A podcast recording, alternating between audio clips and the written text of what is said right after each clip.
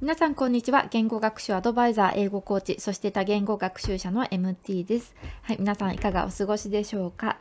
えー、前回の英語の回で普段使っていない言語で十分な学習時間も取れていない場合、えー、中級レベルから上級レベルに持っていくのが難しいっていう話をしました。学習時間を取れればいいんですけども仕事もあるし他の勉強や習い事もあるし生活もあるしなかなか難しいんですよね。で私のスペイン語もここ78年くらい週1回25分のレッスンを受けるだけというね週が多いです。たまに映画やドラマをスペイン語で見たりすることもあるんですけど、まあ、それだけでは十分ではないんですよね。あと最近は好きなスペイン語のポッドキャストの番組を見つけたのでそれを聞いてはいるんですけどもそのポッドキャストのエピソードが更新されるのが各週くらいだと思うのでそこまで頻繁には聞けていないです。それでどうしようかなって考えていてまあ私がよく言っていることではあるんですけど何かの習慣とくっつけて毎日、まあ、A をする時には目標言語で話したり考えたりするっていうことにね決めました。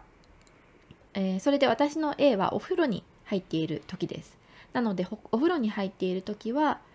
スペイン語で考えたり独り言を言ったりしますっていうことをね前回の英語の放送でお話ししました。それから、えー、今日で1週間経ったんですけども結果としては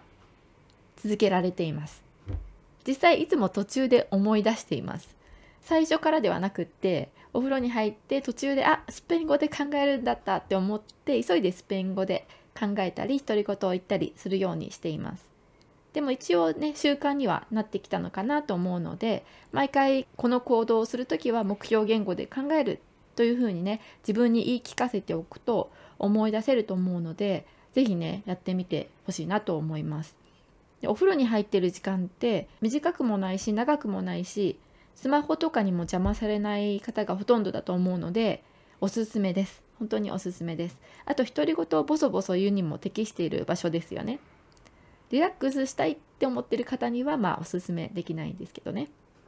はい、これはアウトプットなので他にもインプットになるような何かをねまた探さなきゃなとは思っています。なかなか学習時間を作るのがね難しいっていう方も多いと思うのでこのようにね隙間時間を使ってねあのいつも自分が毎日絶対にやっている行動と一緒にしてくっつけて習慣つけていけるといいのかなと思います。はい、今回は以上です。最後まで聞いてくださってありがとうございました。Thank you so much for listening and hope to see you next time. Bye!